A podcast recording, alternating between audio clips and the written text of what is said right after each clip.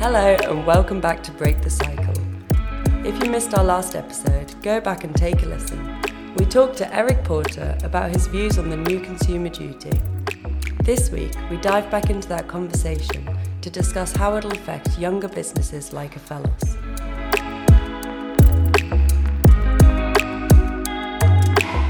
Hi, Erik, welcome back. So, in your opinion, what will the changes to consumer duty look like for Ophelos and businesses that are similar? It's a, really a story of two halves. So, because the consumer duty is all about people and culture and approach and, and, and the kind of the DNA of an organization, in some respects, Ophelos is already already really ahead of the curve because Ophelos started from the position of being an ethical, different, innovative debt collection organization. It's not just oh we want to be another debt collection agency, mm-hmm. um, and already started with having customer outcomes at the heart of everything that's done within Ophelos. So so that's good. Um, it means that there hasn't needed to be a process here of convincing the founders, the team, and others that this is the right thing to do, mm. or that you know, oh, this might mean some mean commercial trade-offs. You know, sacrificing income because we're doing the right thing for for customers. That was already happening here, so that's good. Ophelos also has a slight advantage in that it's relatively new and has been um, authorized relatively recently, right, in the last couple of years. Mm-hmm. So a lot of the regulation that was kind of already heading in this direction is again already embedded in the work that Ophelos does. Um, and Ophelos is also involved in the FCA's early oversight program, so there's a lot of close and continuous work with the FCA. So you're very well wired into what you know what the regulatory expectations are. So that's good. The challenge Ophelos has is it does a lot of amazing things and delivers a lot of great outcomes for customers. In young organizations, sometimes the documentation and evidence of that is hard. Simply because we're young. Because of, of time, because mm. of number of people, because of pace moving at a pace. So when I talk to people around this organization and I say, okay, well, um, how do you prove to me that um, people going through a digital collections journey that are vulnerable get the right level of support? I always get an answer, and I always get a very sensible answer.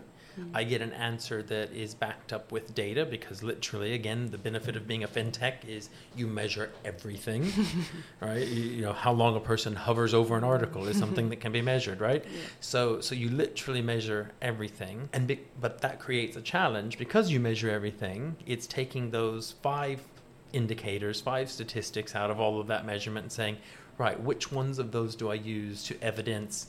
This part of compliance with a consumer duty or something else. Mm-hmm.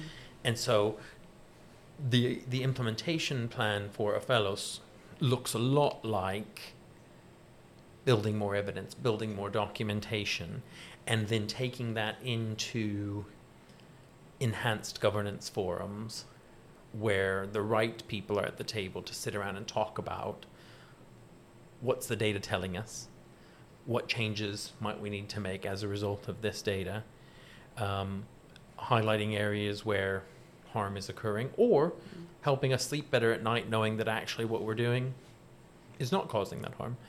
Um, so yeah, it, it's a really practical, lots of um, kind of action-based activity for Ophelos. Mm-hmm. Versus there are some organizations out there right now that I can imagine, not imagine, I've seen it, um, you know, that the people charged with implementing the change in those organizations are trying to convince founders, CEOs, senior managers, whoever it is, that this is the right thing to do. Right. And even just getting that through their heads is an uphill battle before you even get on to the practical stuff that we need to do. Mm, mm-hmm. So let's just talk a bit about the timing of the new consumer duty. It's come at a time when more and more customers are falling into debt. What are your thoughts on that?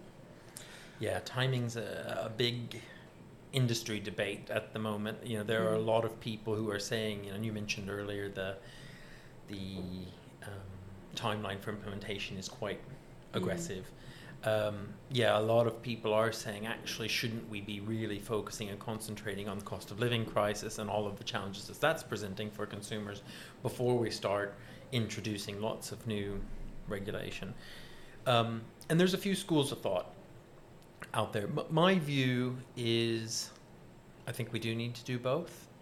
And I think it's one of those things we, we- we should recognize that this cost of living situation is not going to go away quickly. It's not going to be resolved in two months or three months or maybe even two years. Mm. Um, and so the faster we can get to a position of being comfortable that we're delivering good outcomes, that has to benefit everyone.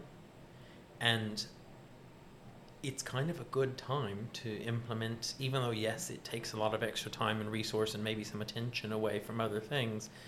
It's a good time to get that because the opportunity for harm is greater in these situations, um, like w- with the cost of living. So, implement it now gives us a good time to test some of these things. We will get immediate feedback as to what's working and what's not working. And then, um, you know, if there can ever come a good legacy out of a, a cost of living crisis, and we think about legacies, you know, COVID was a terrible time, but actually, COVID left us with some really positive lessons Mhm. when we think about well being and remote working and some of the other things that came out of that. Let's find the good in a cost of living crisis, and actually, this can be part of that Mm. uh, that that legacy and see see what happens, so that we're hopefully a little bit prepared for the next time. Because as we all know, this is cyclical. Ten years from now, we'll be sitting here having a conversation again about another cost of living crisis. So um, let, let's do the right thing now. Great. Well, see you in 10 years. Thanks so much for joining us. I hope us. to Zoe. not be here in 10 years, but um, i i if I'm here in 10 years, then I've not done a very good job of planning, but, but maybe I will uh, join your podcast in 10 years from, from a beach somewhere. Thanks for having me, Abby. Thanks so much.